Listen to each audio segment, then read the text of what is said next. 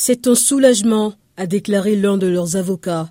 Le 24 février dernier, ces militants, dont certains sont des cadres du parti de l'opposition PPACI, avaient été arrêtés et placés en détention en marge d'une manifestation à Abidjan. Amnesty International avait qualifié leur détention d'arbitraire et appelé à leur libération immédiate et inconditionnelle. Le gouvernement n'a donné aucune instruction pour faire arrêter qui que ce soit, a précisé le porte-parole du gouvernement ivoirien. Amadou Koulibaly a qualifié de sauvage la manifestation à laquelle avaient participé les militants d'opposition.